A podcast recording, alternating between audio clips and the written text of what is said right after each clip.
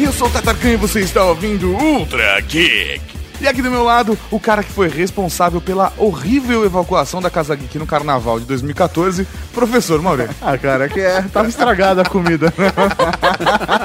Foi horrível, cara. Foi horrível. A nuvem, chegou a atingir a Itália, a França e, a- e o Reino Unido. É, foi foda.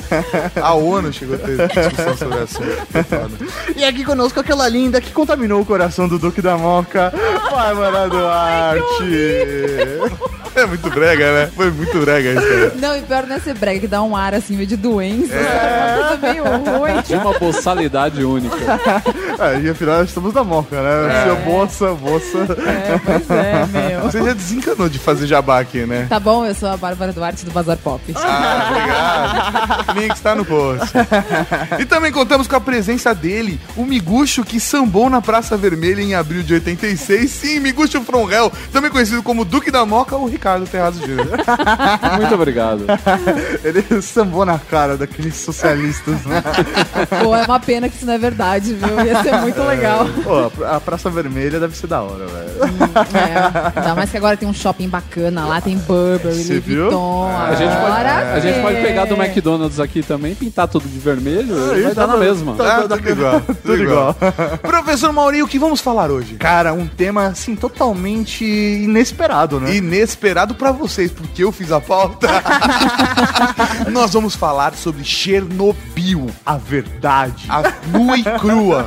Ó, e eu já vou avisar, tá? Eu era bem criança quando isso aconteceu. Tá bom? Meus pais me contaram sobre Chernobyl. Eu não, já era homem feito. Ah, Eu já era um homem feito, ele já conhecia a vida. Eu já me sustentava nessa época. Faz antes que a gente tem tatu.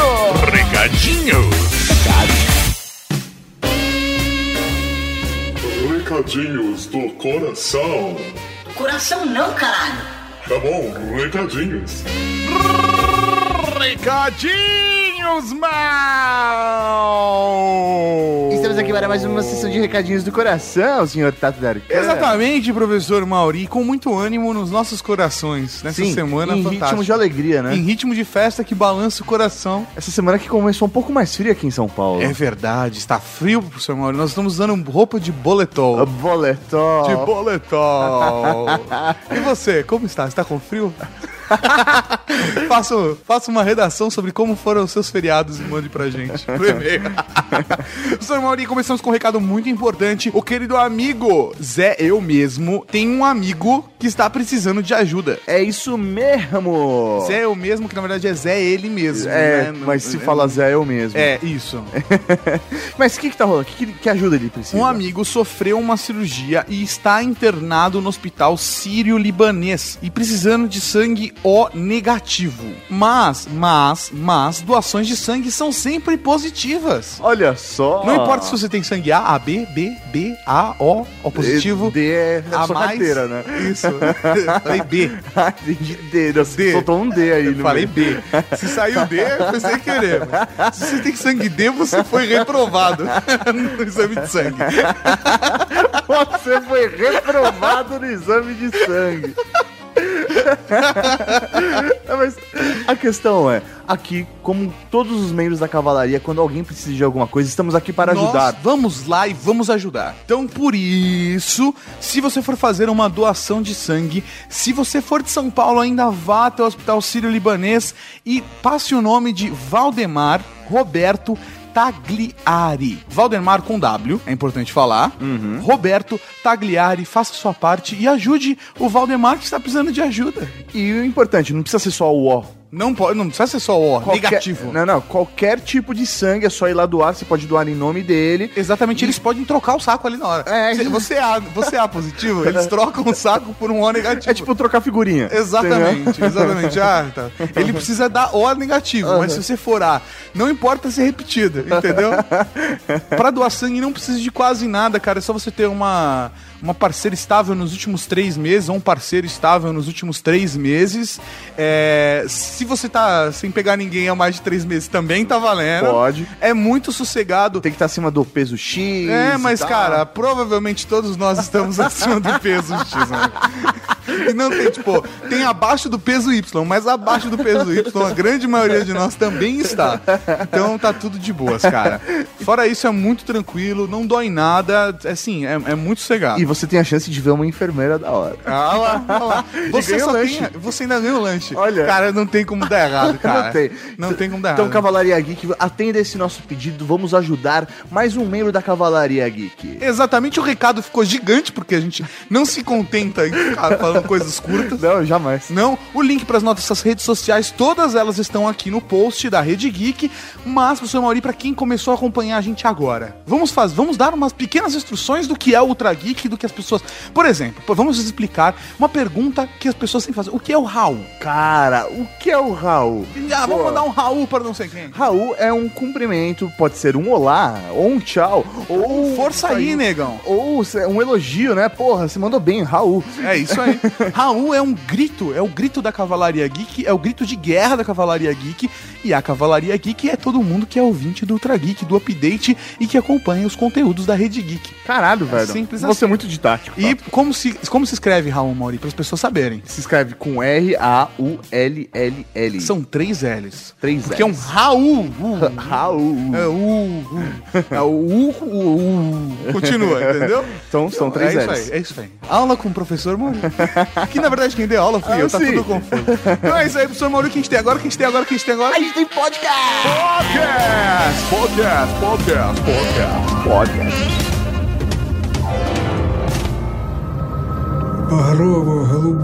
Eram várias cores muito brilhantes: laranja, vermelho, azul. Parecia um arco-íris. Foi lindo. Beleza! Estamos aqui para falar de Chernobyl, então é capaz que o tom fique um pouco mais tenebroso a partir de agora, mais tenso, mais sério. É meio foda porque, sei lá, pelo menos eu sou da, dos anos 80. Então eu não vivi Chernobyl. Então até. em- Cara, a- graças até... a Deus você não viveu Chernobyl, Não, né, porra, mas eu não vivi nesse Você não período. tem três braços, um olho no meio da testa. Isso aí. Não é um peixe de Springfield. Não, mas a questão é, eu não tinha noção do impacto que foi tudo isso. Sim, é verdade, é verdade. Se você não era um ser consciente ainda, você era um bebê no acidente de Chernobyl, né? É, eu tinha um ano mais ou menos. Então, mas a verdade é que aqui no Brasil ninguém nem percebeu. Aqui a notícia veio, eu lembro, eu tinha 10 anos quando aconteceu. Eu lembro que o pessoal comentou e tal, que era um negócio grave, não sei o quê, mas morreu por aí, porque. Morreu por aí muita É, gente. né? então, exatamente. Mas não morreu ninguém aqui, né? É, então, pra gente passou batido, É, né? E na Europa acabou tendo um impacto grande também. A gente vai acabar explicando até o porquê que teve esse impacto tão grande na Europa, nos Estados Unidos. É, eu acho e que como o- cada um até um fator disso é os meios de comunicação, a instantaneidade da comunicação também Sim. era muito diferente.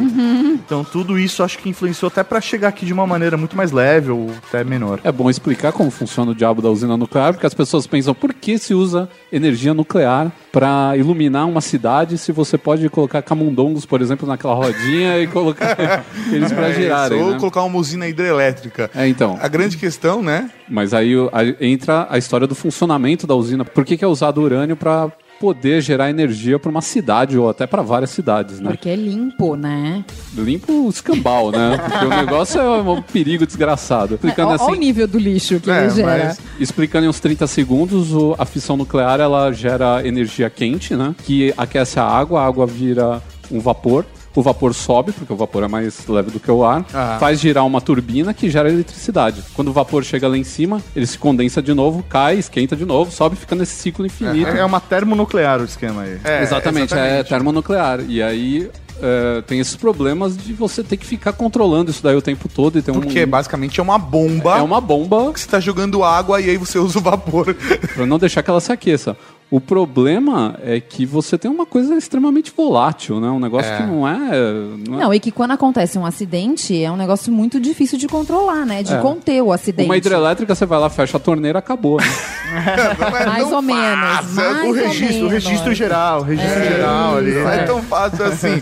Mas, mas a, grande, a grande questão, porque alguns países acabam tomando também a decisão de usar uma usina nuclear, é que ela é um pouco mais simples, entre aspas, de ser gerenciada e não exige tanto, por exemplo, você ter. No Brasil a gente tem a facilidade de ter uma, uma porrada de rio, sabe? A gente consegue ter uma hidrelétrica da vida. É, tem Então lugar que não tem, Tem né? lugar que você não tem muitas opções. Você vai usar o quê? Uma, uma usina de carvão, sabe? É, é, aí é muito Nos mais Estados Unidos sujo. é carvão o tempo inteiro. Então, é mais sujo do que uma usina nuclear. Ele causa uma pegada de carbono maior, né? Não que na década de 80 o pessoal estivesse tão preocupado com isso também, né? É, estavam começando, né? Na década de set- 70 foram as primeiras manifestações pró-natureza, né? As coisas... é, o pensamento ecológico praticamente nasceu nos anos 70, né? É, a grande verdade é que depois que você vê o que aconteceu no acidente de Chernobyl, é que você descobre que ninguém estava preocupado com nada. É, na Rússia, Que né? não tinha preparo nenhum. Aqui no Brasil, quando teve o acidente com o Césio, foi a mesma história, que foi numa escala muito menor. Sim, mas sim, sim. ninguém também estava preparado para nada. Tato falou Rússia, né? É, Até acho que é um, um erro É um erro comum, falar Rússia, porque É, na É verdade, é verdade, Ucrânia, só que na na, época fazia parte da, É da União Soviética. Então, Então, a é gente aquele sempre cantinho relaciona ali, a Rússia. É isso, aquele cantinho ali é, era Bielorrússia com Ucrânia. Ficava na Ucrânia, mas na divisa com a Bielorrússia. Mas como tudo fazia parte da União Soviética. Apesar que a é- Rússia tá invadindo, invadindo a Ucrânia de novo, então é capaz de virar a Rússia é, depois. É capaz que hoje seja a. Rússia de novo. Não, é uma história tão escrota, né? É, Meu cara. Deus do céu. Mas o que acontece é que tinha essa usina que ficava na Ucrânia, usina de Chernobyl, e no dia 26 de abril de 1986, o reator 4 da usina explodiu. Eles estavam fazendo um teste ali e deu um chabu e o reator explodiu. Acho que foi até algo surpreendente, porque assim, a usina ela ficava isolada da- da- da- do centro da cidade como um todo, né? É, a cidade mais próxima que tinha da usina era a cidade de Pripyat, que ficava a 3 quilômetros de distância. né? Então, assim, os moradores, eles não viram acontecer essa explosão. Eles- alguns pera- viram, pera mas aí, a massa... moradores eram cegos, então. Porque... não, não, porque a massa, Meu, né? foi uma coluna de fogo de um quilômetro de altura. Não, assim, ah, mas ficaram sabendo, obviamente, teve um acidente. tipo, o cara no Leblon falar assim: ah, eu não vi a queima de fogos do ano novo. Não, então, mas eu acho que o problema todo era o seguinte: o cara viu né, o fogo, mas o fogo tava lá. É, e isso ele aí. tava aqui na cidade dele, numa boa. O governo não avisou que o problema era o quê? Era a contaminação radioativa. O cara falou: bom, o fogo não veio até aqui. Tá Eu- tudo eu acho que o cara nem esperava que poderia existir E, e as também, pessoas não tinham consciência do mal invisível que é a radiação, porque a radiação ela pode estar presente e a pessoa não vai sentir. É. Ou ele falou assim: eu não olhei pra arca da aliança, então os espíritos malignos É. não vão comer o meu, minha alma, né? Isso, Porque é, foi mais ou menos Isso. parecido com a cena do, do, do Indiana Jones. Uma coluna de fogo que subiu pro alto, cara.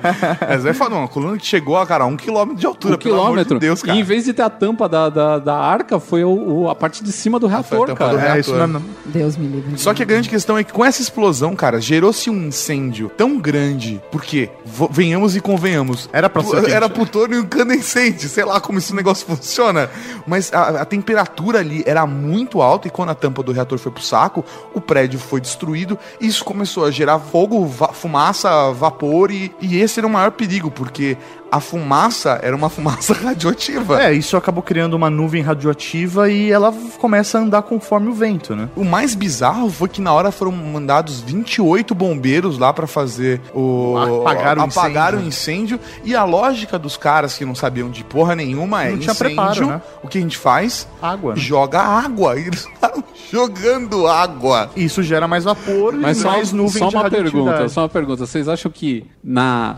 Rússia dos anos 80, numa cidade chamada Pripyat, na União Soviética, né, o correto? Uhum. Vocês acham que os caras tinham alguma coisa que não era água pra jogar?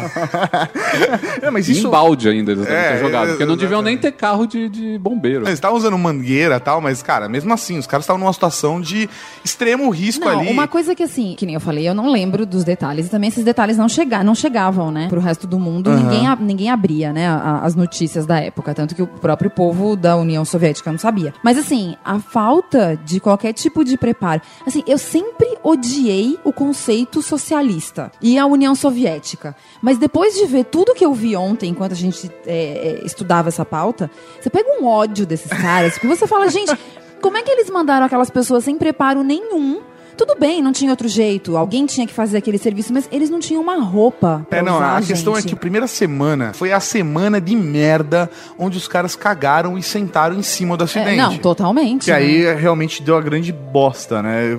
Tomou a proporção Não, por causa eles só começaram semana. a tomar medidas para evacuação e começar a realmente tomar medidas para tirar as pessoas de lá e para ver o que vai Dois fazer dias com o depois, incêndio. né? 30 horas depois do acidente, cara. É medonho, Sabe? medonho. É, é, começaram a isolar as pessoas, sabe? Aí começaram a dar pílula de iodo para as crianças, porque as pessoas da cidade do lado estavam sendo irradiadas já há 30 horas, quase dois dias. Não sabiam. não, Não sabiam, sabiam. começaram a sentir gosto de metal na boca, ou seja, eles estavam com vários indícios de, de contaminação por radiação e nessa loucura toda, os caras tiveram a, a, a, pach- a pachorra, a pachorra de falar, não, vocês têm agora duas horas pra ir pra casa, Não, pegar gente, as coisas mais falar a importantes. verdade. A merda já tinha acontecido. Sim, Sim, sim. Né? Se, O que se que eles estabe- se eles estabelecessem um, um momento de caos e de, de desespero nas pessoas, ia ser bem pior. Sim, Ninguém sim. ia morrer pisoteado. Ia É tanto ser... que disse que foi até tranquila essa evacuação, né? Sim, porque as pessoas tinham a- na cabeça delas que elas iam sair da cidade um por algumas semanas e ia voltar. Eles iam pra Tá Acapulco certo, com é. Chaves, né? Isso, eles iam pra Acapulco com Chaves e iam voltar depois e tava tudo bem, cara. Não, mas aí assim, independente dessa parte de, de toda essa sonegação de informação para a população e para o resto do mundo, porque é, você vê o ex-presidente lá, o Gorbachev, falando que, eles recebe, que ele recebeu a notícia de que, ah, explodiu, mas tá tudo É, não, bem. dois dias depois, Então. teve um acidente o Gente, Gorbachev mas vamos, vamos falar a verdade, assim, isso tudo, obviamente, é o que foi combinado a se dizer. Sim. Por quê? Vamos imaginar, a União Soviética falida do jeito que estava já no meio dos anos 80. Sim. Até imagino que eles não tinham um Tava no caminho já da final da Guerra Fria, é, né? Eles imagino que eles não deviam ter realmente um plano de, de. Ah, se um dia acontecer uma merda nessa usina, como é que a gente vai fazer pra evacuar a cidade direitinho? Como é que a gente vai proteger as pessoas? A gente não vai fazer a merda de mandar 30, nem 30 bombeiros pra lá pra jogar água no negócio que não pode. Então, assim, imagina até que eles não tinham esse plano. Mas assim, é óbvio que eles sabiam o tamanho da merda. Lógico. Porque, gente, se você tem conhecimento e você tem físico pra construir uma, uma- uma usina nuclear, como é que você não sabe o As que, que pode acontecer se acontecer Ninguém um leu o manual de acidente? instrução, tava em russo, pelo amor de Deus. Ah, bom, é verdade, é verdade. Ou, é- ou era o Homer que tava lá, né? Mas a questão é, depois que eles evacuaram a cidade de Pripyat, eles começaram um processo de reunir na cidade de Pripyat militares, cientistas, para decidir quais eram os planos que eles podiam Pô, a fazer. merda batendo no ventilador, né? E os caras, ah, vamos ver o que a a gente vai ci- A fazer. cidade, a cidade completamente contaminada e essa galera ficou hospedada no hotel da cidade discutindo o que ia fazer. E eles eram cientistas especialistas. Ah, isso é foda, porque ao mesmo tempo, o tempo estava passando, Sim. a nuvem de radioatividade estava se espalhando pelo resto da Rússia e o resto da Europa. Ainda, ainda não. Sim, ela já tava chegando na Suíça Não, não, já, na- cara. na- não, na primeira semana não. Não? A primeira semana não. A primeira semana tava só ali na região. Aí Não, falaram, tudo bem, ah, mas tudo pegando- bem, né? Ah, tá só por aqui, então tá beleza. enquanto, ah, tudo Enquanto estiver em casa, tá beleza. Mas a questão é, estava se espalhando, era uma possibilidade de continuar se espalhando e eles não avisaram mais ninguém. Vamos deixar quieto aqui e tal, Não, ninguém tem precisa até, saber o né, que tá tem rolando. até num dos documentários tem um, um- noticiário, né? O, o jornalista falando, por incrível que pareça, nós temos mais informações, né? A Europa É. toda e te- te- nós temos mais informações que os próprios russos. Sim, os soviéticos nem É, os a menor americanos, informação. os americanos tinham satélites em cima lá que tiraram fotos das colunas. já de viram a fogo. merda, né? Porque É. exatamente quando o Mauri falou, no, final dessa primeira semana, quando a nuvem começou a atingir Suécia, Ucrânia, tipo, saiu da Ucrânia e começou a atingir pô, Rússia, Bielorrússia e começou a se espalhar mais, o, o pessoal em volta começou a falar, opa, Tem alguma coisa errada É aqui. porque aqui, eles começaram a identificar o nível de radioatividade nos seus países acima do normal e falou, opa, aqui tá pegando. O mais bizarro é que, como isso aconteceu no dia 26 de abril, no dia 1 de maio, os soviéticos tinham uma comemoração muito importante, que era o Dia do Trabalho. É, não, não é só o mundo todo, Sim, né? mas é que a- a- a- ali, ainda mais pensando no contexto Sim, sim. político, né? Sim. Da, É, da- daquela eles, sociedade, eles era, era muito importante e era importante para os governantes que as pessoas fossem às ruas comemorar o Dia do Trabalho. O Ai, Dia é do bizarro, Trabalhador. né, gente? É bizarro. E as pessoas foram estimuladas para fazer isso, mesmo em cidades que estavam completamente contaminadas por radiação. Sim, não, isso é muito foda. Mas é, até não queria entrar na discussão, mas eu acho que isso não é uma postura é, socialista. Eu acho que é uma postura, de- postura de- do Olha lá, governo. Tirando o seu da, tirando o seu da reta, né, seu eu socialistinha? concordo, eu Não, quer, ver, concordo. quer ver um exemplo disso? A mesma coisa, quando teve o ataque nas Torres Gêmeas, mano, o, o Bush ficou lá lendo historinha na escola pras criancinhas. Sim, sim. é a mesma sim, coisa. sim, Ela falou, sim. não vou gerar pânico. É- é um é um continuar pro- como se nada tivesse É acontecendo. um problema, é um problema do ser humano. E eu, eu consigo compreender. Isso não, não quer dizer que eles estavam certos. Sim. Mas dá pra entender por um contexto do. O cara se borrou. As pessoas. Mas dá, óbvio que se borraram, sabe? A Quem sabia, né? Porque a maior parte não sabia. Se você for ver os relatos históricos, em diversos momentos. O cara que tava tomando conta, ou do grupo que tomava conta das usinas nucleares da União Soviética, ou o responsável militar pela operação, se mataram. Se mataram por conta do peso da responsabilidade das merdas que estavam sendo feitas, uma atrás da outra. Ou não queriam ir pra Sibéria. que, era, É, do lado. que era pior do que o Chernobyl. Falando do acidente, né? Você começa a reparar, vendo as cenas da época, que tem alguma coisa errada. Quando você olha a cidade, as fotos da cidade, e do jeito que as pessoas se vestem, você vê que tem alguma coisa errada com a época que elas estavam. Não batia. Nos anos 70. Não, ali era 86. É, não, né? sim, a época sim, do sim, acidente é. 86. É, mas você olha e fala assim, é anos não, 70. anos Anos 60. 60, parece anos anos 60. 60. Você olha e você fala, gente, mas tem alguma coisa errada com essas fotos. Aí você começa a procurar, você começa a entender que o pessoal meio que parou no tempo, aquela história, né? Da Sim. pessoa que tem aquele mullet ainda, porque os anos 80 foi importante na vida dela, ela, Aham. ela se nega a sair daquilo. Porque a União Soviética teve um, um progresso importante econômico e até Durante de consumo, né? Dentro do que era possível consumir na União Soviética nos anos 50 e 60. E aí você vê que realmente o pessoal era muito atrasado, gente. Então, assim, você imagina, a população ficava na mão do governo, o governo sonegava todo tipo de, de, de liberdade ou de informação para o povo. Você vê os depoimentos das pessoas que trabalharam naquilo, que todos eles falam que tem sequelas horrorosas, mas eles não explicam exatamente quais são as sequelas que eles têm, né?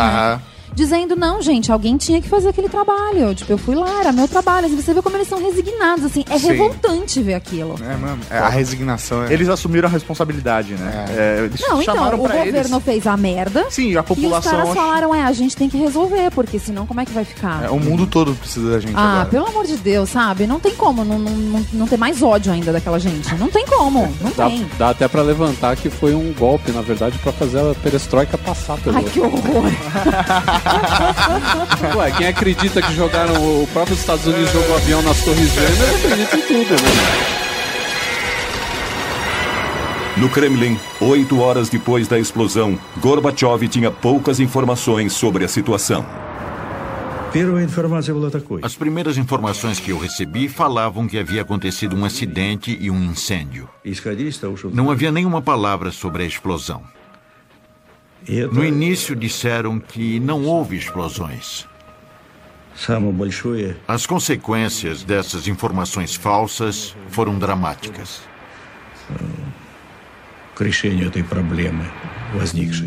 Uma coisa que é impressionante é como ocorreu né, esse, esse acidente. Né? O Porque... Gorbachev foi lá e apertou o botão? É, errado, né? De propósito? De propósito. Não, o fato deles estarem executando uma rotina, né, de segurança, né, uma coisa até que, que era feito pelo jeito de tanto em tanto tempo, né? Eles já tinham Será feito que isso isso aí é antes. verdade? Vai E, saber, né? é, eu Isso acho é que mais eles- uma das balelas que contaram, É, eu acho né? que eles estavam de cara cheia de vodka. É, e falaram, ah, pera aí, O cara, o cara vomitou em algum dos, dos painéis lá de controle. Aí não conseguiu ler o que tava escrito embaixo, apertou o botão escrito em russo, né? Não, ele foi limpar o vômito quando ele viu ele tinha apertado todos os botões da usina. É foda, mano. Uma semana depois do acidente, a nuvem, a nuvem radioativa já estava pela Europa atingindo Itália, Reino Unido e França. o mais engraçado da situação toda é que a França diz até hoje Que não aconteceu nada. que a nuvem radioativa Não passou por ele. não passou por eles. Passou, passou a- em volta da Passou França. por É. cima, atingiu Não, o Reino não, esse Unido. pessoal é lindo demais. Aqui Mas não vou a- atacar. A França, a França não foi atingida. É, mas é assim Se você vai ver hoje um mapa de, de fazendas e terrenos contaminados com césio, até hoje você tem na Europa inteira pontos que você não pode plantar nada e consumir nada que tem lá. É foda, velho. Menos na França. Menos na França. Menos Na França, porque não. A França deu volta, impressionante. A É. fumaça fez uma- um círculo em volta da França Ah, é que, não, a atingiu a Itália. radioatividade respeitou, que é a capital da moda. Ah, é. Não, a, me- a melhor champanhe vem de lá, os É, melhores então, cosméticos. se você vivesse, se você, perfumes. se você vivesse de comida e bebida, você não ia querer nunca falar que seu território tá contaminado. É lógico. Aí a gente tá falando da segunda semana. Pera aí, só uma coisa. A safra de 86 de vinho francês é uma merda, ninguém compra, tá? Que bosta. Mas aí a gente tá falando agora da segunda semana depois do acidente. Ainda havia incêndio no reator. Não, a história, a história é Ah, ridícula. basicamente, o urânio era uma massa de magma que tava se se Exatamente, cara. derretendo. É tipo um vulcão, né, que tá lá. É, isso só aí, que ele tava penetrando nos, nos andares inferiores, né, do, Porque- do- embaixo do reator. Que, é o que Ex- não podia acontecer, porque toda a água que os bombeiros jogaram lá pra apagar o incêndio, ela tava empoçada.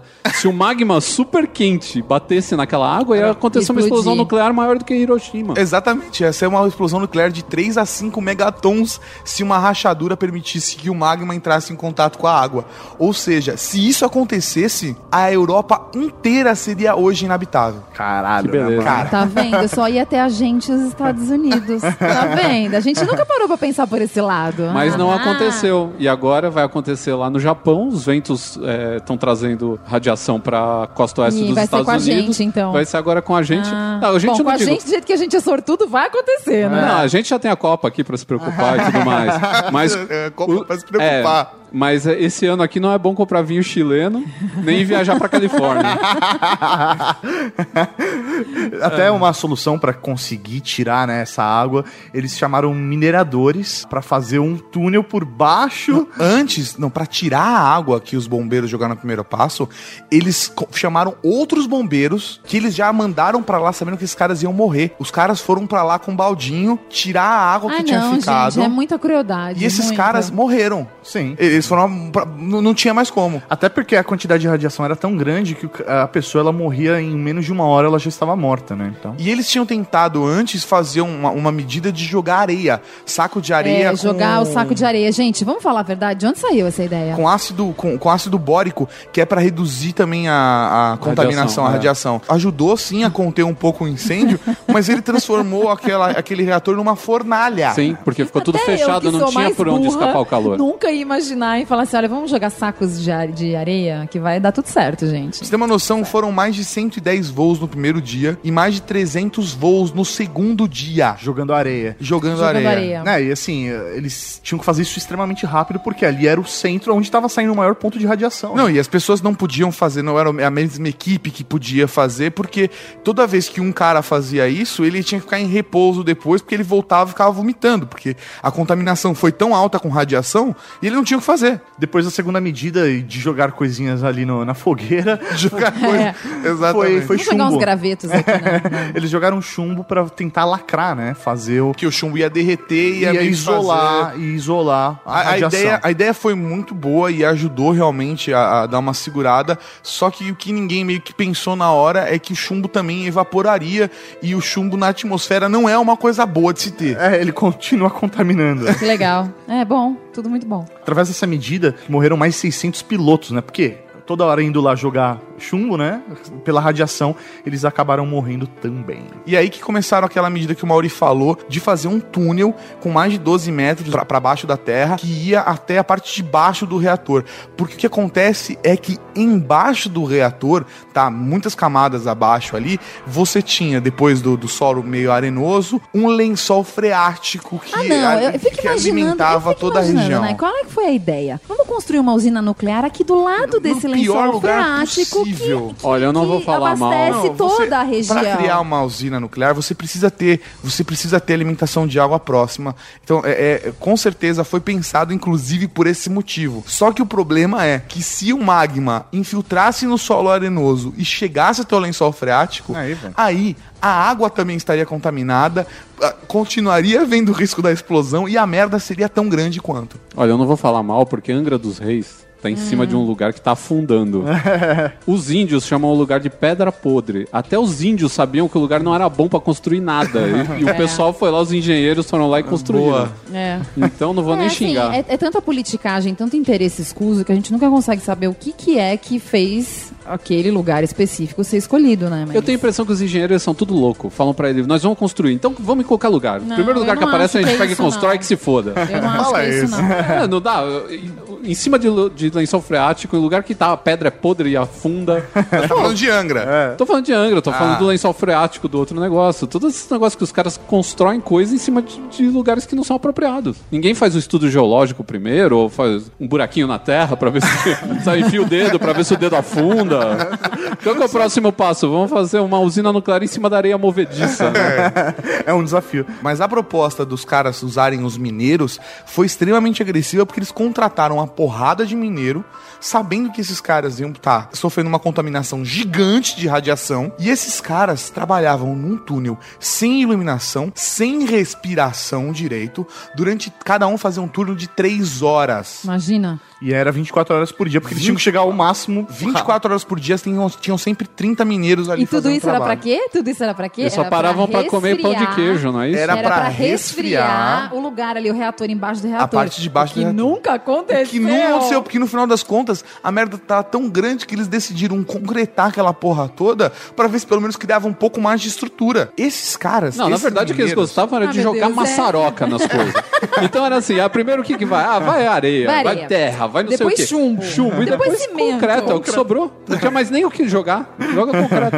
É- é- é- foi triste demais. E assim, hoje, cerca de um quarto desses caras que trabalharam com mineradores ali, que foram lá fazer esse buraco, já morreram. Com menos de 40 anos de idade. Que é mais do que a idade média de- do, dos- do povo da Rússia, né? Que deve ser uns 30 É. por aí. Nossa. Não, mas o, que eu, brinca, o, que eu, o que eu fico mais preocupada, na verdade, é o seguinte: a gente tá falando de uma coisa que aconteceu há quase 30 anos atrás. Mas é, é que até hoje a situação ainda não está 100% resolvida.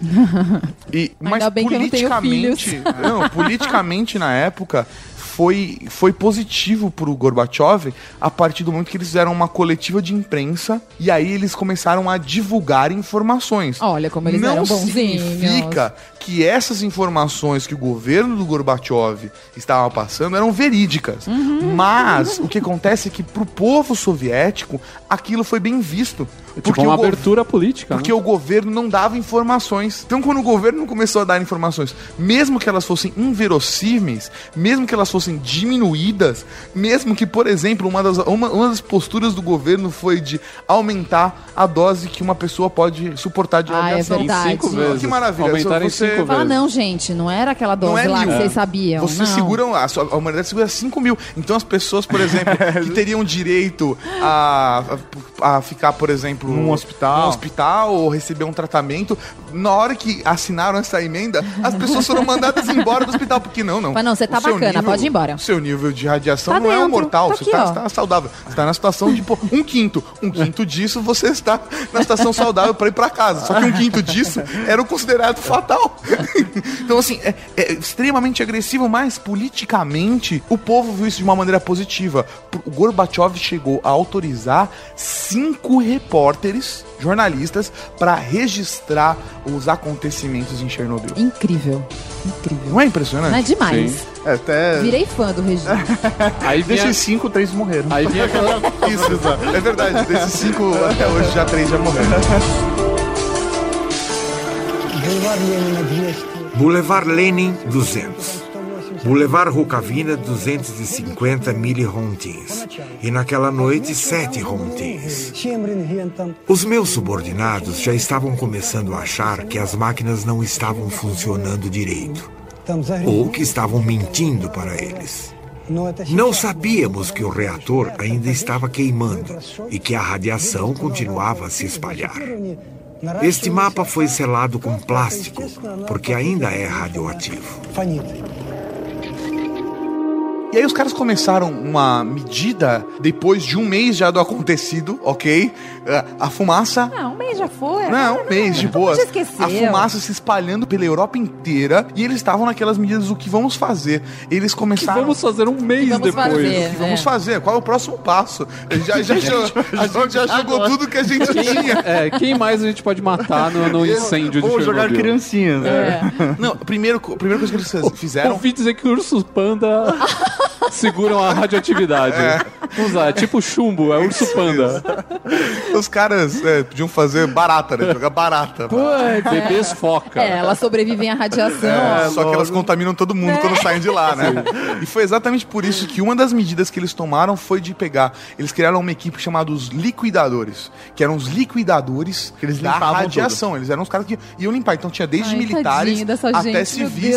Que iam, os caras, era- ia ser os caras, por exemplo, que iam demolir prédios, que iam pô, jogar água nas coisas, que iam tirar sujeira, grafite. Cara, grafite, grafite extremamente contaminado que foi jogado pro ar em toda a região, sabe? Esses caras iam fazer isso. E uma das funções dos liquidadores era pegar aquele círculo de, se não me engano, era Aquele raio, né, de É, aquele raio de, acho que era 30 ou 300 quilômetros, coisa que, né, não faz nenhuma diferença. Não, faz igual. 10 vezes mais. Pra radiação Se não me engano, são 300, são 300 quilômetros. Eles criaram um grupo de liquidadores que o trabalho deles era matar cães e gatos. Ai, é. Pra que essa parte eu esses tentei não animais ouvir. Eu tentei não ouvir essa parte. não contaminassem as pessoas se eles se movessem, saíssem daquela região que era extremamente perigosa e fossem pra uma cidadezinha e encontrassem uma criança bonitinha e falar: "Ah, um gatinho! Um gatinho, é. Que bonitinho, eu chacoalho ele cai pelo! Não, mas é bizarro, né? Você vê como tá a cidade, como ficou naquela época, depois que as pessoas foram embora, e como tá hoje, né? É um negócio de, É um filme de terror, Não, né? cara, é um é, é medonho. O, o chocante, o chocante é ficar pensando em todas as medidas que a galera foi fazendo pra conseguir conter. E, E é assim, engraçado porque parece que nenhuma era efetiva, né? Não, É, porque o bagulho tava tão é, Tava- cagado, tava- né, mano? Exatamente, cara. Quando cagaram e sentaram em cima. Começaram a mexer, Você não fedia. sabe se você Mexer. limpa a bunda, se você limpa o vaso. Se... É. Você não sabe o que você faz, cara. Você tá com a bunda suja, com o vaso sujo. sabe? Você tá com tudo sujo, cara. Não tem... É essa E situação. onde você encosta mais sujo. Exatamente, cara. Aí você vai tentar limpar com a mão, você sujou a mão, aí você não pode abrir a torneira. É, é, foi exatamente isso que aconteceu. E aí, depois de de oito semanas do acidente, eles criaram um. Um projeto de uma estrutura de chumbo e concreto ia selar o quarto reator. E que isso resolveria o problema. Eles só conseguiram de fato começar as obras depois de 12 semanas do acidente. Ou seja, quatro semanas depois que eles criaram esse plano. Porque além de eles terem que montar as estruturas fora que vão ser levadas para colocar, eles tinham um problema muito sério de trabalhadores que podiam ir lá e montar essa estrutura. Como que você vai montar uma estrutura que vai pesar toneladas numa usina que está vazando radiação? Você não tem condição de fazer isso. É, o pessoal que foi limpar o grafite que tinha no telhado, né, da usina, que quando explodiu voou grafite para todo lado porque ele recobria o urânio e isso daí é altamente radioativo, né? Eles tinham que mandar as pessoas para trabalhar 45 segundos. O cara ia lá, pegava duas pás, Não, jogava é. pra fora É a coisa mais e ridícula. saía duas correndo pás e entrava outro cara. Aí com uma roupa de chumbo que pesava 30 quilos. É isso aí. Antes disso, teve um momento mais tecnológico dessa história toda, É. foi quando eles mandaram os robôs. Não, a gente assistiu, a gente falou, por causa gente, da radiação. finalmente a gente ouviu falar de alguma coisa tecnológica, robôs. Não, não. os robôs Não, pararam porque, de assim, funcionar porque va- foram vamos, vamos contaminados. por partes. A primeira coisa, eles têm máquinas que eram controladas à distância, tá? Que seriam tratores, caminhões, que iam montar Parece essa, até essa essas maquininhas que vão pra Marte, sabe? É, cara, era, era muito bacana. Eram, eram basicamente caminhões mesmo, só que os caras blindaram com chumbo em todos os lugares pra ter alguém que dirigisse até chegar no lugar. Só que quando chegava no lugar, porque as máquinas não podiam ir sozinhas até o lugar, quando chegava no lugar, o cara trabalhador ele tinha que sair do caminhão e sair correndo. Sai correndo que nem um louco. Porque ele tinha 45 segundos pra sair da zona de perigo. Ai, gente, e provavelmente nesses 45 segundos esse cara foi contaminado de um jeito que É. o É. organismo dele nunca mais vai esquecer. Depois disso, eles estavam começando a montar a estrutura e eles, eles descobriram que tinha grafite no telhado. E aí a primeira coisa foi, vamos Tipo, mandar eles não robôs. sabiam. Ah, Será que a, Rússia tinha ouvido falar em sonda, em satélite? Não, não, não. era uma coisa que passava pela cabeça deles? Não, Não. dos russos não. Enquanto Não, isso, os não, Soviéticos não. Dos os russos, americanos, não. Os americanos Ah, já tinham entendi. visto isso dos Estados Unidos. Sim, Mas eles- soviéticos não. É, os americanos ficavam assim olhando numa televisãozinha. Vai tá de cheio, de Ah, é grafite. Falei. Grafite, ó. Ah, não pegaram. Não Pronto. pegaram. Ai, cagada. Olha o grafite. Tá, lá vai tá aí de novo. Os caras assim, quer botar quanto? É 10 dólares aqui que eles não vão pegar esse grafite. Quer apostar quanto? Olha lá, olha lá. 45 segundos. Vamos ver quantos cara, quantas, quantas partes esse cara pega. Olha lá, morreu. Morreu. E aí, Falei eles, pra você. Eles mandaram robôs na princípio. E esses robôs não duraram por conta da radiação. Era tão E forte aí o que os eles... caras falaram? Nós não... Robôs suicidas, né? É. Robô suicida, que um deles quase se jogou de lá de cima, gente. Como não tem condições de um robô segurar, o que a gente vai fazer? Vamos mandar gente lá. É, porque é o que resta. E aí eram os trabalhos dos 45 segundos. Eram os trabalhava- eles chamavam de biorrobôs. É, Os biorrobô. biorobôs ficavam 45 Era uma segundos armadura telhado, aquilo, né, de chumbo. Com uma armadura de chumbo de 30 quilos e os caras tinham tempo de dar duas pasadas e jogar pra baixo E do nem prédio. era uma pá muito grande, É. era Não. uma pazinha de lixo igual que a gente tem em casa. Não, não, pior.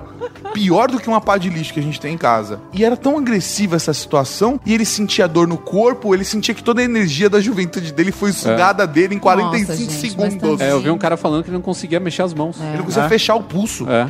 Era muito foda. Nesse trabalho, acho que trabalharam 3.500 pessoas, né? Tentando fazer a limpeza desse Revezamento de 45 segundos, pelo amor de grafite. É Deus. foda. A obra é assim, óbvio, a gente não vai esperar que a obra seja bonita, mas o resultado final é tão feio. Ah, isso é foda. Nossa senhora! E a primeira vez que eu vi isso foi num DVD do Rammstein. Foi a Ah, é, primeira tem. vez que eu vi que eu vi pronto. É um, não é uma foto, é um É uma ilustração. É uma ilustração. É, uma, enfim. um- Porque no DVD, 3D. pra você, pra você escolher as músicas, os capítulos tal do DVD, é um. É a, é a usina de Chernobyl. Ah. E aí você vai lá, então, tipo, sai uma. Um, sai braço mecânico de pra um fora, com outro menu de braço do outro, opções. aí você escolhe aqui, escolhe ali, entendeu? Quando termina, é a, a- é a usina. Caralho. E foi a primeira vez que eu vi. Eu falei, meu Deus. medonho. É bizarro. Ah, mas vocês estão reclamando aí, ah, pô, os caras estão se sacrificando, colocando a vida deles em jogo, sei lá o que, babá. Mas cada um deles recebeu 100 dólares de Ai, gratificação. gente, Não, não, É. 100 dólares e um E certificado. um certificado. O certificado eu acho que era o mais importante, né? E esses são, foram 3.500 pessoas que Foi dado pelo esse 011 trabalho. 1406, porque tudo lá vinha com certificado junto. É, isso aí. Os biorobôs e os engenheiros, todo mundo que trabalhou na construção daquele processo, os militares que trabalharam no- na, na proteção, né, para selar o reator número 4. No final, um dos generais teve uma ideia para demonstrar para as pessoas o símbolo de vitória. Qual seria o símbolo de vitória para marcar o ponto do nós vencemos a guerra contra Chernobyl? Eles colocaram uma bandeira da União Soviética em cima do prédio. Grande e o bosta. ato simbólico disso para as Foi pessoas muito forte, É que em as 91 pessoas- o comunismo acabou.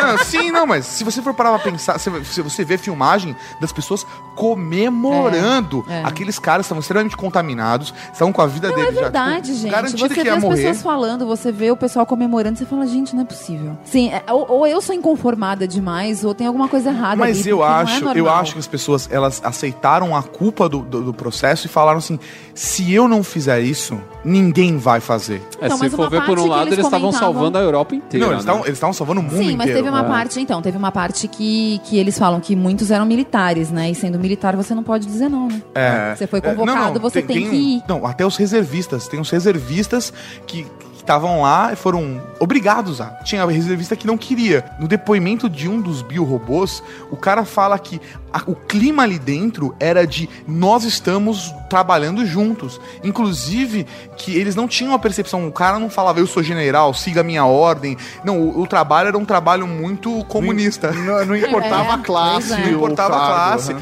Todo mundo ali estava trabalhando realmente porque o interesse era selar o reator e acabar com aquele problema para as pessoas. Esse sarcófago aí do, do reator 4, ele custou aproximadamente 18 bilhões, né? Toda essa operação, ela É custou... 18 milhões, não é? Não, bilhões. Bilhões. cara. Bilhões? Bilhões de Bilhões. dólares. É, porque na época tava igual, né? Era A moeda- dolarizado. É.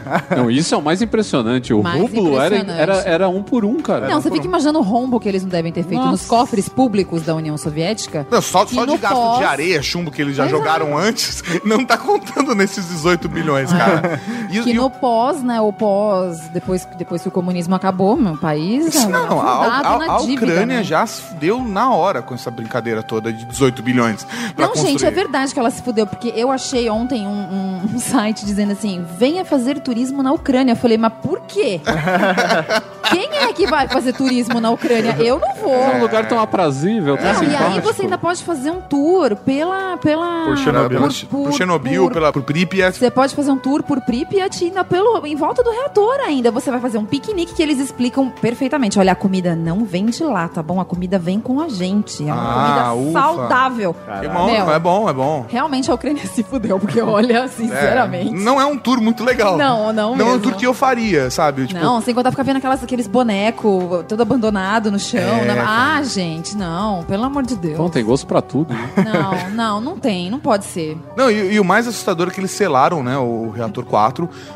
que foi muito bom, finalmente conseguiram depois, né? Não, pô, foram Depois de meses, meses, de trabalho foram aí. quatro meses. É, cara, pra poder selar o reator e etc.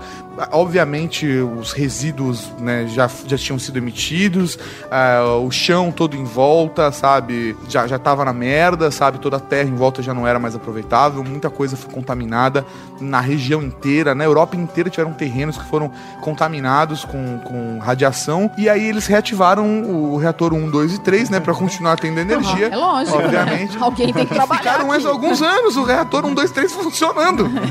É foda.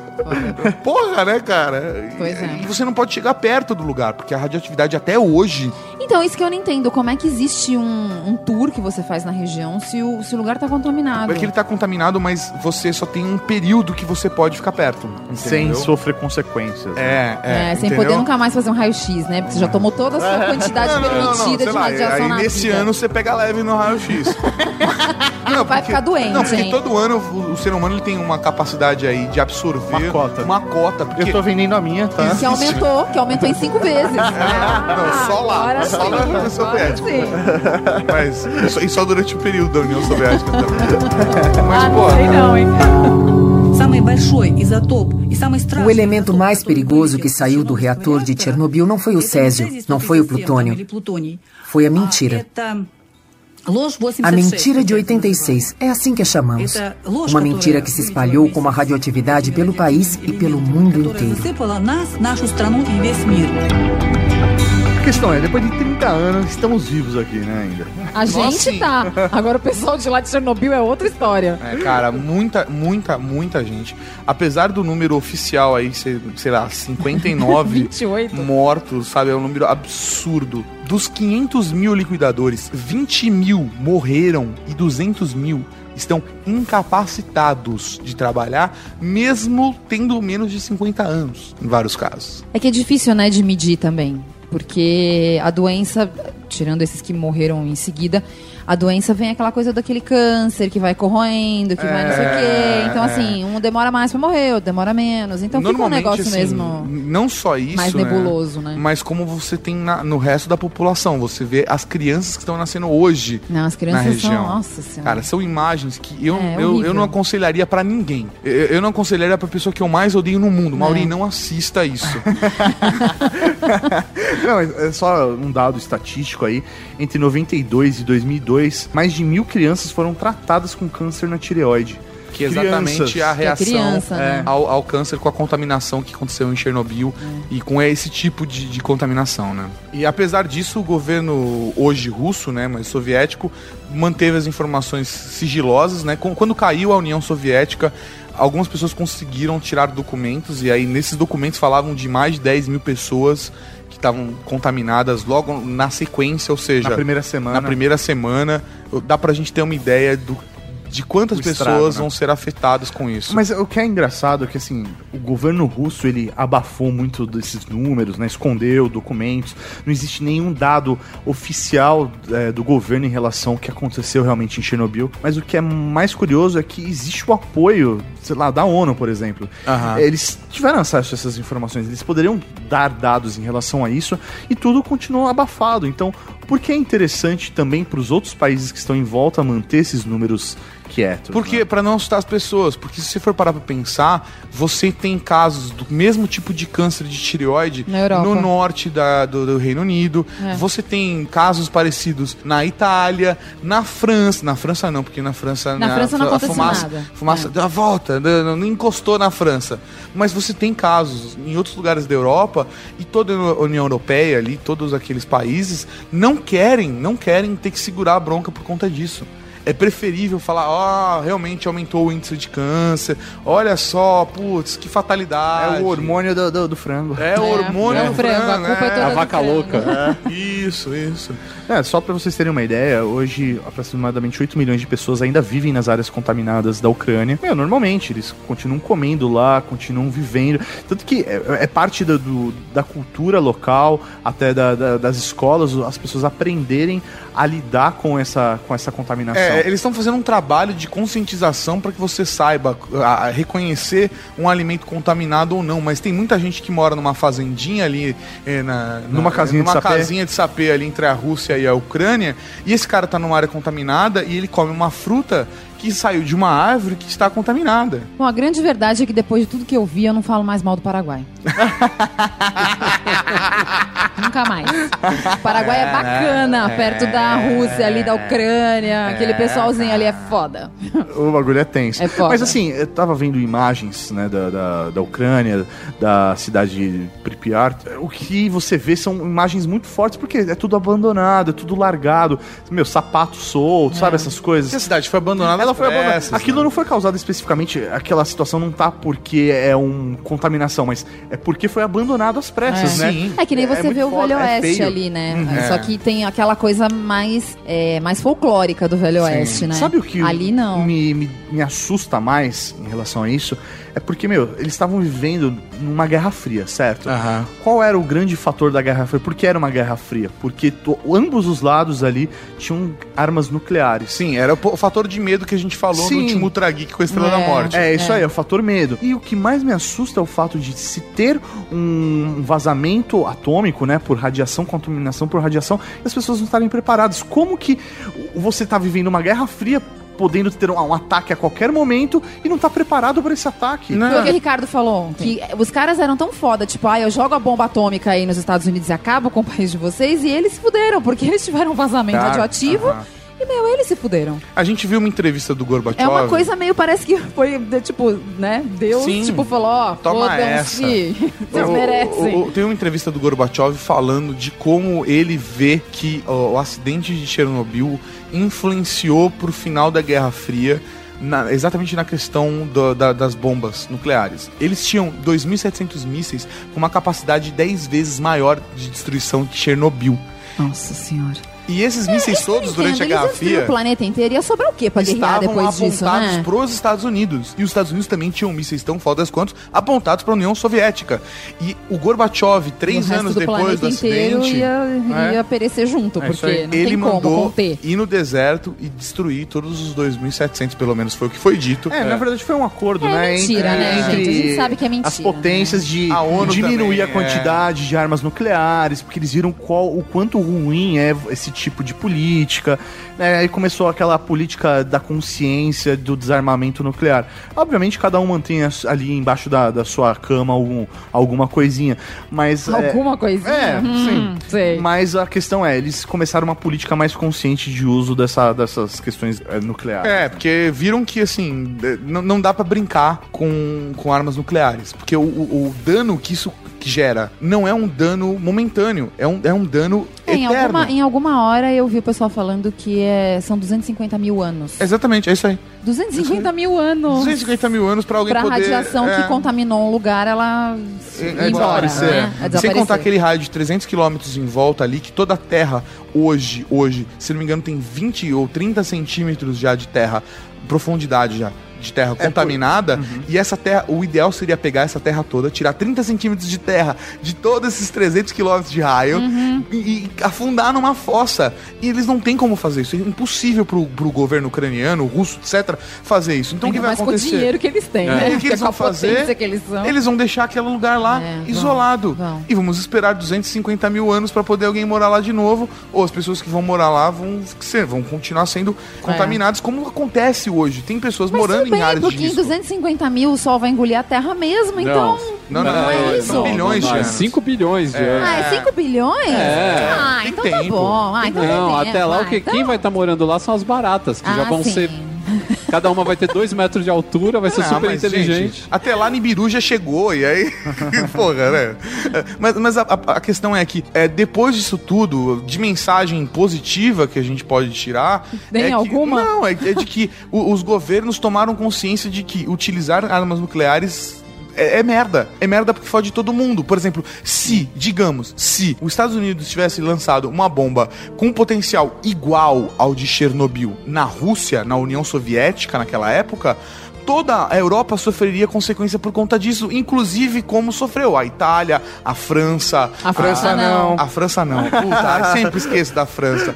O Reino Unido. Os franceses vão continuar lindos e felizes comendo croissant forever. Ah, sim, croissants não contaminados. Não contaminados, lógico. A dieta deles descargou, protegeu eles da É. radiação. As lesmas são Mas o imunes. Tato tá falando isso, que isso daí serviu pra mostrar pras pessoas. Aí ninguém viu nada na época de Hiroshima e Nagasaki. Sim, É. não, não, não, não, porque aí era outro ponto. Ninguém aponta o dedo, ninguém aponta o dedo pros americanos do que eles fizeram ali. Sabe? Porque eles, eles acabaram com a. Foi aquilo que acabou com a Segunda Guerra Mundial. Poderia ter sido muito pior. Muitas vidas foram salvas eh, com essa Muitas bomba. vidas foram salvas com a bomba. E, cara, esse é um outro podcast. É mesmo, É. A história de muitas vidas foram salvas com, com Hiroshima e Nagasaki, cara, é outra história. É. Mas, de certa forma, as pessoas perceberam que brincar com armas nucleares não é uma boa ideia. É, o que me deixa mais preocupado, cara, é o fato de já chegarmos a praticamente 30 anos que isso aconteceu. Aquela primeira estrutura no reator 4, ela não recebeu nenhum tipo de manutenção. É. Ela tá, meu, deteriorando. Depois Ela de 30 deveria, anos. ela deveria durar 30 anos aí, não tá nem chegando aos 30. É, e não tá nem chegando aos 30. É, você só vê E- aquelas imagens dela pingando, né? É, o- vazando, o, né? o esquema ali, velho, tá, tá pra ruir. E eles, na teoria, deveriam já estar construindo uma outra, um outro sarcófago, né? Pra cobrir ainda esse. Pra esse cobrir o prim- primeiro sarcófago. É isso aí, meu, e nem começaram, sabe? Então, mas isso que eu acho engraçado, porque uma coisa que você falou da, da ONU e é verdade. Se existe o perigo de contaminação no planeta todo, se esse negócio todo cagar de novo, por que que a, a ONU, ou sei lá, vamos, vamos pensar aí num, num- num órgão que, que seja específico pra isso, uma, um comitê. Comitê dos Países Unidos. Exatamente. Eu falei, gênero. eu contribuo, entendeu? Super amigos. Eu Por que dou os um super dinheirinho. amigos não fazem Eu nada? dou um dinheiro. Se todo mundo no planeta der um dinheirinho, tem dinheiro pra construir um negócio pra resolver Sério? aquilo. Não, Se o Silvio Santos consegue no Teleton. Pela, pelo amor de Deus. É, Não numa é? boa, numa boa. É falta de vontade, Numa como boa, sempre, né? Numa boa, numa boa. Não, não, não precisa da população doar 10 centavinhos, Bárbara. Eu sei que Vamos- não. Vamos, vamos ser Mas, realistas, né? vamos ser realistas. Se alguém quiser resolver o problema, eles resolve. resolvem. É, Só que nada disso acontece. não A obra tá lá, parada. a obra. É a obra, É uma né? obra, É, é velho. uma obra. Incrível. Assim como muita gente vai obrar no banheiro, foi o que fizeram ali. Os caras não conseguem terminar o Itaquerão, vão terminar. Ah, é verdade, vai terminar o sarcófago. É isso aí. É isso aí. Ouvi dizer que a Copa vai ser uma bomba.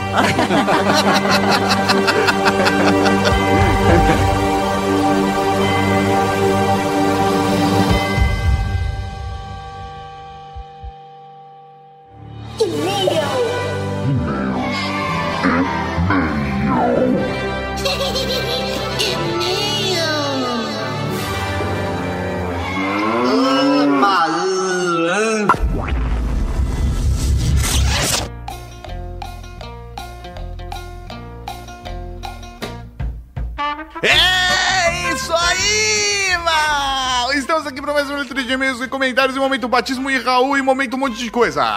É isso mesmo, Sr. Tatarkan. Como faz o pessoal mandar e-mail pra gente? É muito fácil, muito simples. Você manda pra ultrageek.redgeek.com.br Ou você pode deixar um comentário aqui no post do podcast. É verdade, eu até gostaria que as pessoas deixassem mais comentários. É mesmo? Eu gostaria pra ter assim uma coisa tipo 400 comentários. Pô, ia ser da hora. Pra hein? gente ter que contratar alguém pra ler comentários. Só pra ler Só pra comentários. isso, cara, ostentação. Blogueira ostentação, velho.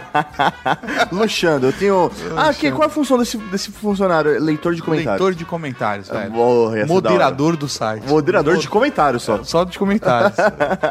Cara, se a gente um dia chegar a ter 400 comentários, assim, todo Ultra Geek, velho, eu vou contratar esse moderador, ele é moderador de comentários e também a gente cria um fórum. É mesmo? Pra esse cara moderar os dois. Caralho, Vai mano. ser um moderador de tudo, velho. moderador. Tem que ser uma pessoa moderada. É, sim, por favor. que não beba, né? Ou, ou que dirija. Exatamente, exatamente. Professor Mauri, que piada horrível que você fez, cara. Vamos ao primeiro e-mail. Primeiro e-mail é de Daniel Lopes, 33 anos. Ele é técnico em mineração e controle de qualidade em mineração e ele é de Belo Horizonte, Minas Gerais. Caramba, quantas minas dessa... Ou seja, ele é um mineiro mineiro. Ele é um mineiro mineiro. Bacana, velho. Mineiro mineiro. Mineirinho. Mineirinho de Minas. Mine- Minas. Raul, meus caros amigos. Raul! As tractanas tecnológicas de Star Wars são tão avançadas que até parecem magia. Porém, Uh. quando falaram que a fazenda de água, entre aspas, os captadores de umidade de ar seria utilizada por último no Brasil, devido ao seu grande acervo aquático. Pois é, cometeram um erro. Não, não, não. Eu não falei que seriam usados por último por conta do acervo aquático brasileiro. Eu falei que seria usado por último porque o Brasil tem aquela história de deixar as coisas sempre por último, cara. Principalmente pros pobres, entendeu? Agora meu lado socialista falando, meu lado Entendi. esquerda falando. Não foi por conta da nossa quantidade de lençóis freáticos. Entendi. Mas ele tá colocando aqui. Pois é, cometeram um erro. Vamos ver qual foi o nível do nosso erro. A maravilha tecnológica que pode revolucionar o mercado da água, risos, já existe e foi desenvolvida por uma empresa mineira e já vem sendo utilizado aqui no Brasil. Olha que legal, ele colocou um link. Colocou o link da matéria e tal. E tal, tem- eles já estão utilizando isso em Minas Gerais, mas estão, será que utilizando no sertão? Na Caatinga? Na Caatinga? Que foi essa minha, refer minha referência. Ah, rapaz. Olha lá, em Feira de Santana, na Bahia. Olha Ah só. lá, da sua cara. Da Não, sua cara. Bahia, Bahia, mas Feira de Santana não é...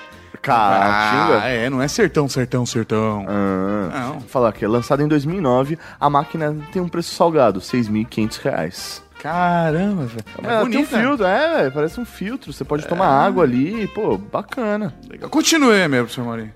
E é isso o e-mail. pois é. Então, Pois é, o futuro já chegou, o amanhã é hoje. E agora só falta a holocâmera. É isso aí. Quem sabe um dia rolou câmera. Um Raul pro senhor, meu velho. Daniel Lopes, mineiro de Minas. Mineiro de Minas. Mineiro de Raul, Minas. meu velho.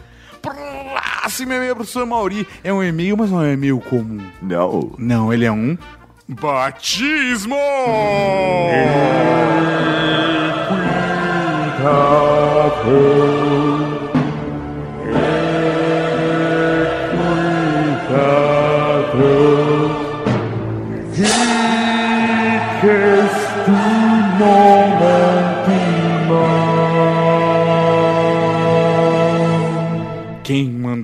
e-mail para ser batizado é Cauã Augusto de Oliveira Antunes. Ele mandou aqui Mr. Bill.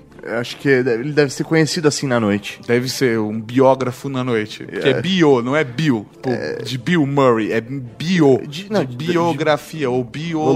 Biologia. Sim, no Deve caso é biologia. algo- Olha lá. For 25 anos formado em ciências biológicas com ênfase em meio ambiente. Atualmente estudo no curso de especialização em coleções entomológicas. Coleções de inseto, olha só. Que bacana. Tipo de cara que adora jogar Pokémon.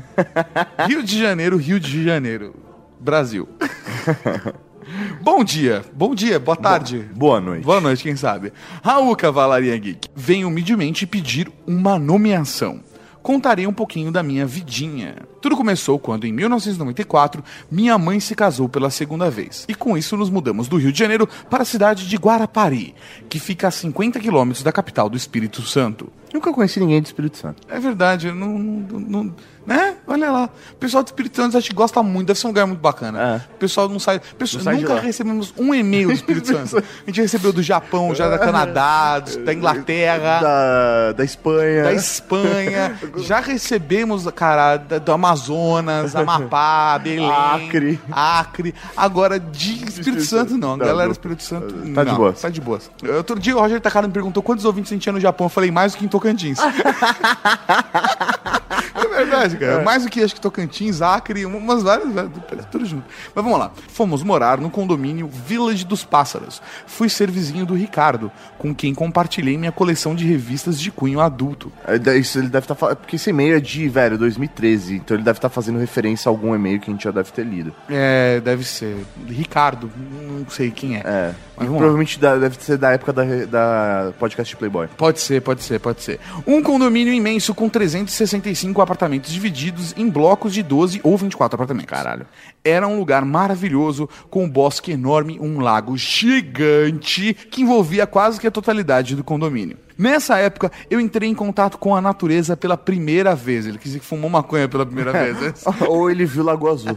Não, tô brincando, lá. Aprendi a pescar e observar os animais no bosque, principalmente os insetos. Meu quarto, para o desespero da minha irmã, com o passar dos anos, foi se tornando um laboratório com vários potes com álcool contendo insetos, morcegos, sapos e cobras.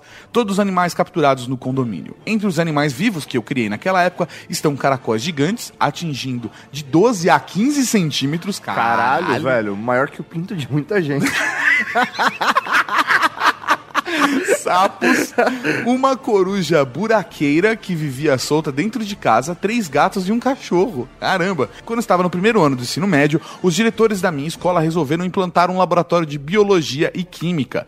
Percebi que a coleção que cultivei desde pequeno finalmente teria uma função. Tudo para que meus colegas pudessem aprender mais com os meus lindos animais mortos. meus lindos animais mortos. beleza. Certa vez a diretora me chamou e me perguntou se eu queria taxidermizar, também conhecido como empalhar, um rato. Claro que foi e foi incrível. Depois disso decidi ser biólogo. Hoje em dia sou formado em biologia, trabalho na Fundação Oswaldo Cruz e crio em casa um cágado, quatro gatos, um cachorro, um ganso e meu quarto tem 200 baratas de Madagascar, aquelas do Caralho. primeiro MIB, e um ratinho branco de laboratório. Por que ele tem 200 baratas? Não, Essa e é no quarto dele, né? Não podia ter, sei lá, um laboratório em casa. Tudo bem. Laboratório de Dexter. Ia ser uma da hora. Ia ser da hora se ele chamasse Dexter. Vamos lá. Uma maravilha. Raul pra vocês e pra toda a Cavalaria Geek. Parabéns pelo podcast. Cauã Antunes, também conhecido como Mr. Bill. Raul, Raul, Raul. Raul. E aí, Tato, o que, que você acha, velho? Considerando todas essas possibilidades, toda essa história de vida, É, ele é. sendo esse cara ligado à natureza. Ele vai, ser de- ele vai deixar de ser conhecido como Mr. Bill. Sim, né? A partir de hoje ele vai receber outro nome. Então, Cauã Antunes, ajoelhe-se. A partir de hoje, tu serás conhecido como o druida da cavalaria Geek. Fazendo uma referência direta a RPG. Se lógico, necessário, velho.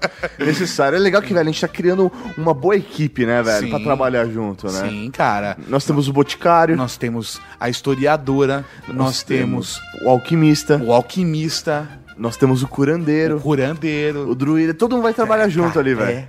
Foda, Velho, se aí tudo der errado, falo, né? se tudo der errado, a gente tem o Fenrir. Acho que você fala, a gente tem a doutora. Tam- Também. É a professorinha. Ah, ô, beleza. A gente tem de tudo, cara. Eu- eu A Mulher. Maravilha. A Mulher Maravilha. A caçadora de demônios É isso aí. A gente Se- tem se tudo correspondente internacional, cara. Não, não, eu já pensei. Aí você pode ficar com ele. Eu fico com as mulheres. Não, não, não, não. Eu tô falando assim. Se tudo der errado, eu fico com elas. Nossa, Maurício. Eu tô falando assim. Que a gente tem até, cara, correspondente internacional pra nós sabermos de tudo que está acontecendo, cara. A gente é velho. Com a rede completa. Isso aí, a gente, a gente teria contato 5 no Vampiro, é isso? Velho, a gente. A, a gente tá a dois graus de ligação com o Kevin Bacon. É verdade. Você me conhece que conheço o Kevin Bacon. um Raul para o senhor druida da cavalaria geek. Raul. O próximo tato é um comentário, é um comentário de uma pessoa extremamente importante, uma pessoa que é uma web celebridade, uma pessoa Uma que é rica no banco imobiliário. Exatamente. Vamos ler agora o comentário da técnica da Cavalaria Geek, senhor Léo Lopes. Que orgulho, cara. Eu gosto do Léo, eu tô com saudade dele. Fala aí, seus virgão. Opa. Primeiro, vão a merda por terem feito um top 10 envolvendo Star Wars e não me chamaram. A gente, top 10 sou só eu e Mauri. Tem É. alguma top 10 que teve participação? Nenhum teve. Nenhum. Top 10 sou eu e o Mauri só, Léo, sorry. Mas um dia a gente vai gravar sobre Star Wars. Se você me convencer, É, me convence. me convença, Léo. Vamos ver, de repente ele te convence agora. Segundo, vocês já ouviram falar no Google ou pararam na época do KD? Sim, porque se depender da memória do Tato, estamos todos fodidos. Caralho, vamos lá. Quero aqui destacar apenas três das trocentas merdas que vocês falaram. Que filha da puta, né, cara? o Léo é, assim- é o seguinte, cara, ele ouve os programas. Mas os programas onde a gente fala mais merda, é, ele se empolga, velho. Ele aumenta as merdas e manda pra gente, pra gente se auto-humilhar na leitura de e-mail. E a gente escolhe o e-mail dele e lê ainda. Velho, eu não sei o que tem de errado, cara. Vamos lá. Vamos lá, primeira merda. Tio Ben e tia Owen. Porra, Tato, estamos falando de Luke Skywalker do Peter Parker. Verdade. Por isso que o Mauri até me zoa no programa. É. É. Eu, eu lembrei depois que eu tava mais velho, já era tarde demais. É tio Owen e tia Beru. Caralho. Bem, era como o povo daquela região de Tatooine chamava o Obi-Wan. É, eu sei. É, eu velho. sei. O velho bem.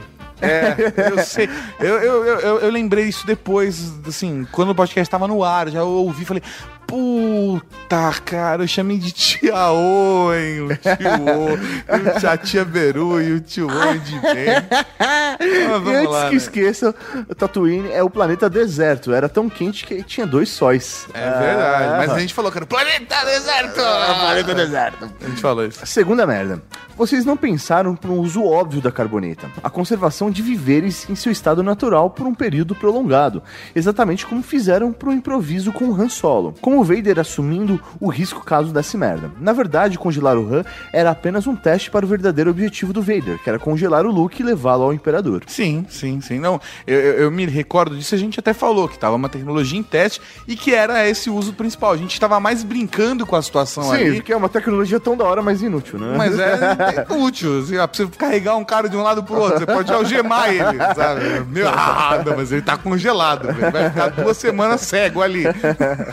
É foda. Caso essa tecnologia existisse, haveria uma economia gigantesca na conservação e no transporte de alimentos, por exemplo. Por exemplo. Em substituição às câmeras frigoríficas. Frigoríficas. Outro uso possível seria a conservação de pessoas e órgãos. É isso eu discordo de você, Léo. Porque no mundo de Star Wars existe, velho. Prótese, precisa de órgãos, é. Então, por isso que prótese está à frente disso. Exatamente. Quero falar da conservação de pessoas e órgãos, fosse para tentar vencer a morte ou mesmo para transplantes, já que hoje o período entre morte de um doador e a cirurgia precisa ser curtíssima, fazendo com que sempre haja urgência máxima nesses procedimentos. Olha só que beleza. Vamos lá, a terceira merda, a terceira e última grande merda. Agora, o pior foi o tamanho da Estrela da Morte. 140 e 160 quilômetros, sério. Isso foi longe. A primeira que foi destruída por Luke com um tiro de laser em um espaço a cerca de um metro quadrado tinha 160 quilômetros de diâmetro. Ah. Já a segunda, que para ser destruída precisou de uma parte da frota, inclusive a Falcon pilotada por Lando, Sim. entrasse voando por dentro dela para destruir o reator central com um tiro, tinha nada menos que 900 quilômetros de diâmetro, quase 10 vezes o tamanho da primeira. Três vezes o tamanho da Lua, quase. Bom, mas eu não me lembro disso, Léo. Até, da onde até da onde eu tirei a informação? É. Eu tirei a informação de um dos sites dos Conselhos Jedi do Brasil. Ou seja, eu tirei essa informação e eu bati em dois, três lugares, tinha a mesma informação. Aí eu falei, pô, beleza, eu não tinha certeza do, do tamanho, aí eu fui lá e pesquisei pra ter certeza. E como a galera do Conselho Jedi, a grande maioria é virgem, eu acreditei na virgindade deles. Então, não, talvez seja do Conselho Jedi, sei lá, de Ibiza, sabe? Foda-se. Foda-se o tamanho do Estrela da Morte. Ela tá só metendo. Deve ser isso. Desculpa, Léo. Foi- Sou, sou É. sorry, cara. Eu não, eu não sabia dessa informação. Tanto que uma das recomendações é- era que as naves tivessem atenção para não se perderem no interespaço, entre aspas, formado pelos dutos da gigantesca destruidora de planetas. Olha só. No mais, as tiradas geniais do mal valeram o programa. Parabéns, mano.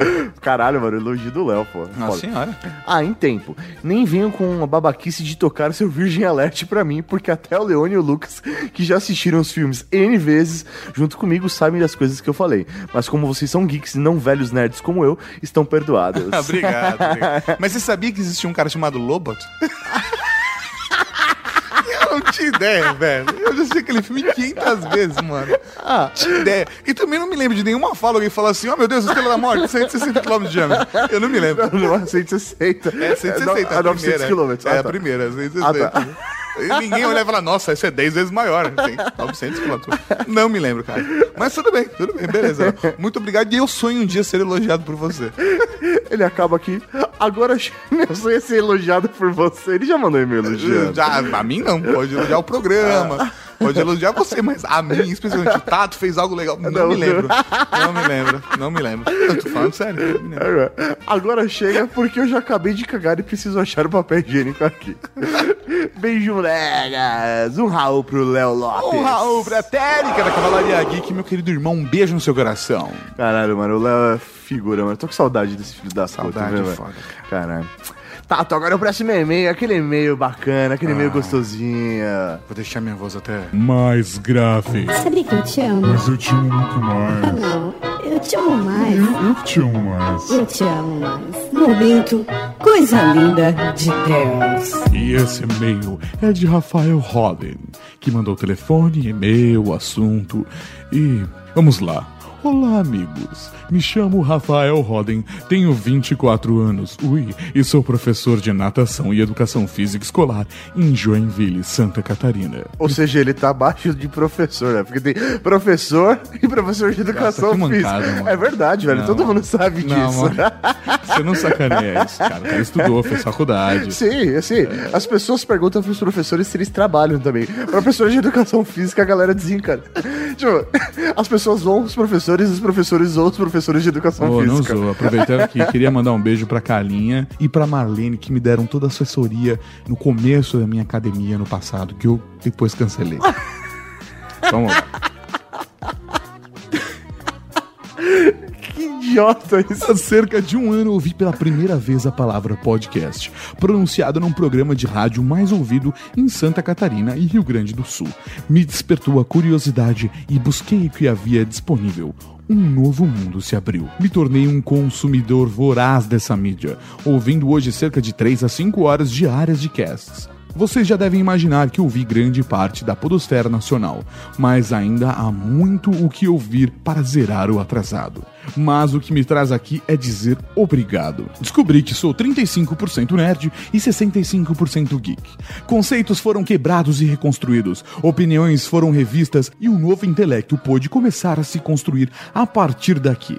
Minha velocidade de raciocínio aumentou exponencialmente, assim como a minha capacidade de concentração. Fora suportar tranquilamente a minha jornada de trabalho de 50 horas semanais, com deslocamentos absurdos que consomem três períodos diários, e estava me levando para um caminho muito trash.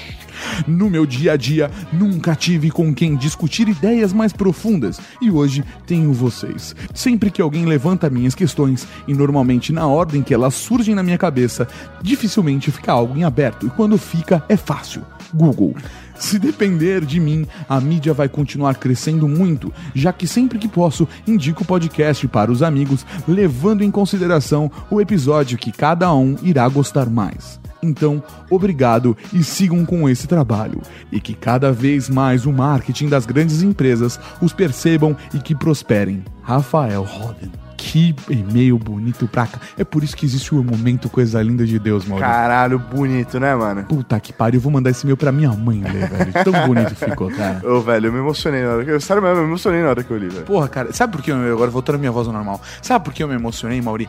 Porque eu me vejo nessa situação, cara. Era eu que estava nesse, nessa posição, exatamente desse jeito, vivendo exatamente isso alguns anos atrás, cara. Eu, eu estava lá, cara. Eu estava estava lá. lá. Então, velho, eu te entendo. Te entendo mesmo, Rafael. Três Raús e muito obrigado por esse e-mail tão bonito. Desliga você primeiro. Não, desliga você, mano. Não, desliga você. Não, desliga você, vai. Não. Você desliga, eu desliguei da última vez. Não, eu desliguei da última vez. E falando em Raul Tato, Vamos para o momento Raul! Tem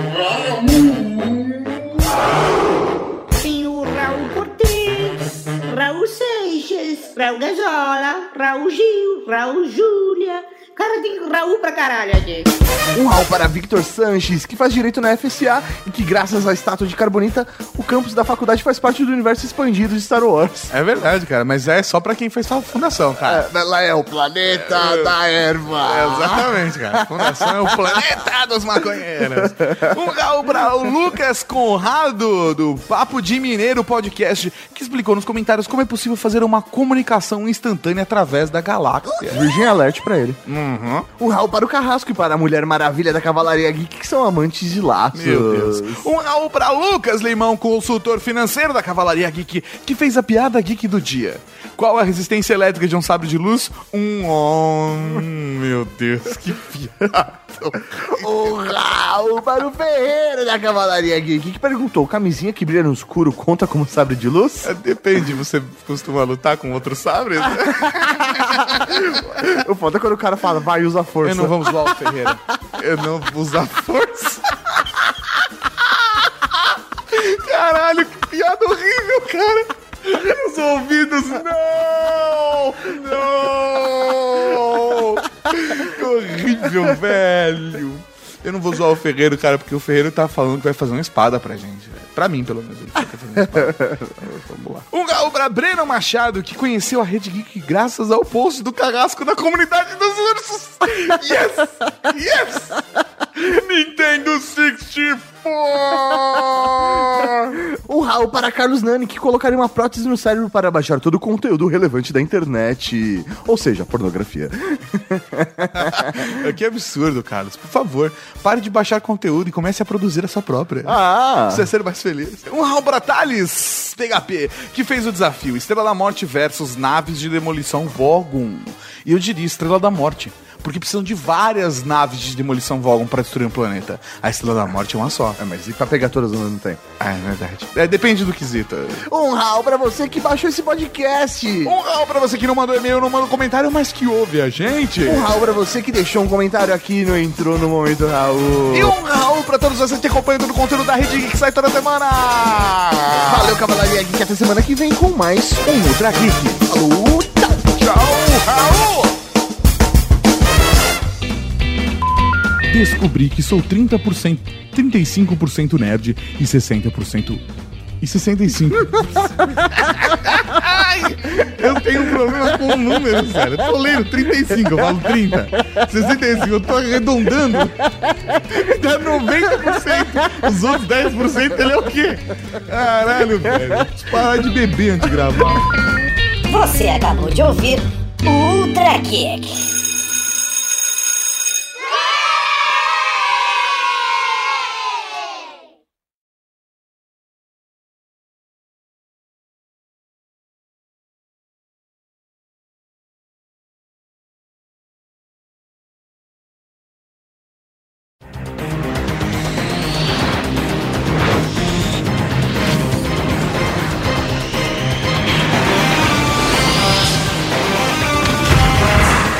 Nos leva a pensar, rapidinho, só o que nos leva a pensar, que se contaminação de raio ga- gama criar super-heróis, a Ucrânia seria o país mais poderoso do Porra, mundo. Sem dúvida. Essa é a sede dos X-Men, né?